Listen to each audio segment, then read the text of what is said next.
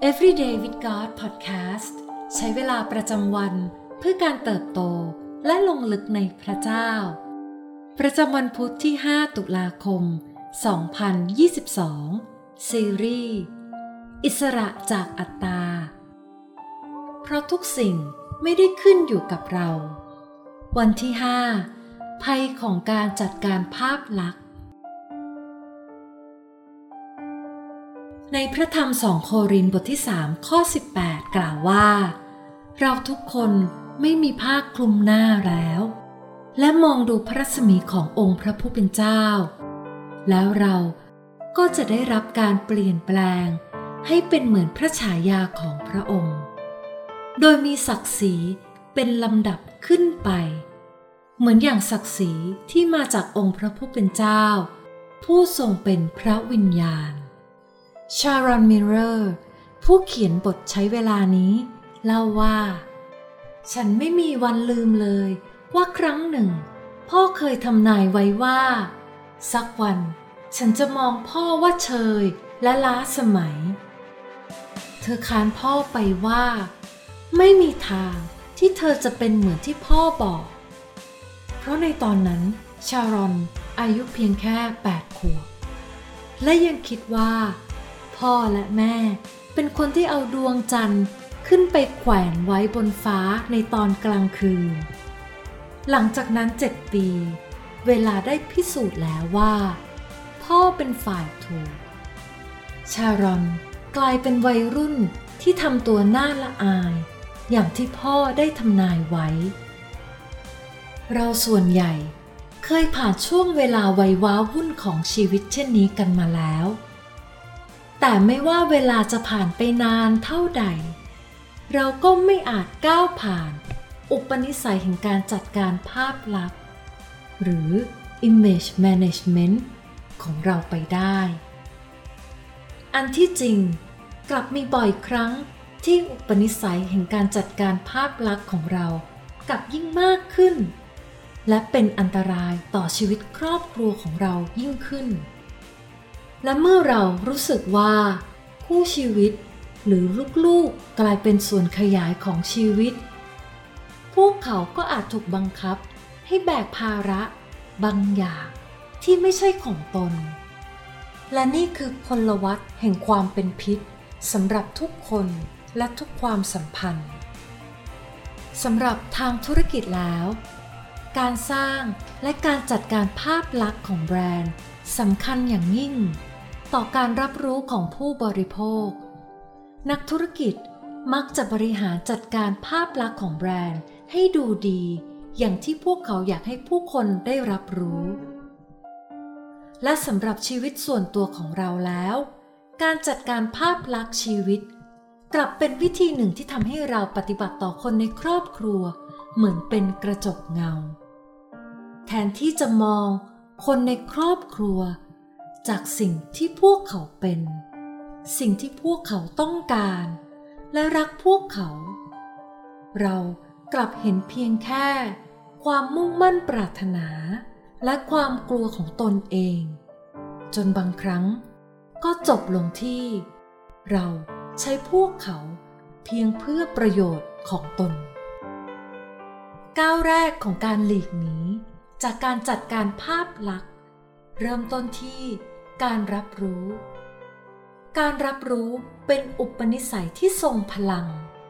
เพราะเราจะเริ่มตระหนักถึงสิ่งที่เรากำลังทำอยู่ เราต้องรู้ก่อนว่า วัตถุประสงค์ของทุกความสัมพันธ์ในชีวิตนั้น ไม่ใช่เพื่อทำให้เราสะดวกสบายมากขึ้น แต่มีเพื่อปลดปล่อยเราให้ได้รักพระเจ้าและโลกนี้มากขึ้น เพราะเราไม่อาจจะรักใครได้ ผ่านการดำเนินชีวิตโดยลำพัง และในฐานะคริสเตียน นี่คือพันธกิจและการทรงเรียกของเรา ความสัมพันธ์นั้นไม่ใช่หมากในเกมกระดานการจัดการภาพลักษณ์ของเรา ความสัมพันธ์นั้นไม่เคยเป็นเรื่องของเรา แม้ความสัมพันธ์อาจมีไว้สำหรับเรา แต่ไม่ได้เป็นเรื่องของเรา แม้แต่ครอบครัวของเรา ก็เป็นเรื่องของการรักพระเจ้า และรักผู้อื่น แทนที่จะเป็นเรื่องของการคงไว้ซึ่งภาพลักษณ์ การเปรียบเทียบตนเองกับผู้อื่น หรือการเลี้ยงลูกให้เป็นหน้าเป็นตาของตระกูล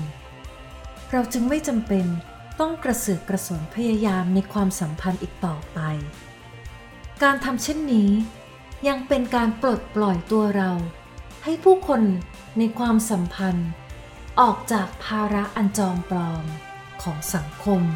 ที่มุ่งหวังให้เราจดจ่ออยู่ที่ตนเอง เมื่อเราเป็นฝ่ายเริ่มต้น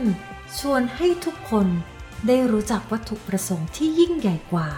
แค่ตัวของพวกเขาเอง ความกดดันในชีวิตของทุกคนในความสัมพันธ์ ก็จะลดลงอย่างเห็นได้ชัดสำหรับหลายคนแล้ว ครอบครัวอาจเป็นความสัมพันธ์ที่ยิ่งใหญ่ และแน่นแฟนที่สุด แต่ยังมีการทรงเรียกที่ยิ่งใหญ่เหนือกว่านั้น การมีครอบครัวเป็นเรื่องที่ดีและสวยงาม ตามอย่างที่พระเจ้าทรงริเริ่มไว้ และยังเป็นส่วนหนึ่งของการทรงเรียกนี้ แต่ว่า ครอบครัวไม่ใช่จุดสิ้นสุดในตัวมันเอง พันธกิจของเราไม่ได้จบอยู่ที่การแต่งงาน หรือการเลี้ยงลูกให้ประสบความสำเร็จ พันธกิจของเรานั้นยิ่งใหญ่และสูงยิ่งกว่านั้น ในพระธรรมยอห์นบทที่ 15 ข้อ 12 กล่าวว่า บัญญัติของเรา คือให้พวกท่านรักกันละกัน เหมือนอย่างที่เรารักท่าน สิ่งที่ต้องใคร่ครวญในวันนี้ มีพื้นที่ชีวิตใดบ้าง ที่กำลังล่อลวงเรา ให้พยายามจัดการ ภาพลักษณ์ที่ผู้อื่นมองเห็น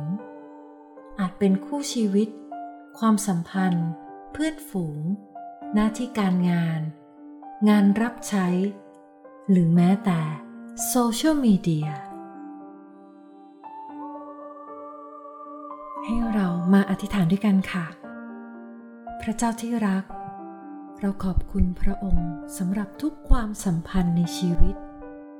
เราขอบคุณพระองค์ที่ทรงนำเราให้ได้รู้จักกับผู้คนมากมายในชีวิต เราขอมอบทุกความสัมพันธ์ที่มีอยู่ เพื่อถวายเกียรติแด่พระองค์ ขออย่าให้เราติดกับกับดัก แห่งการจัดการภาพลักษณ์ เพื่อให้ดูดีในสายตาของมนุษย์ แต่ขอทรงสอนเราให้ได้รักพระองค์ และผู้อื่นมากขึ้นในทุกวัน เราอธิษฐานในพระนามพระเยซู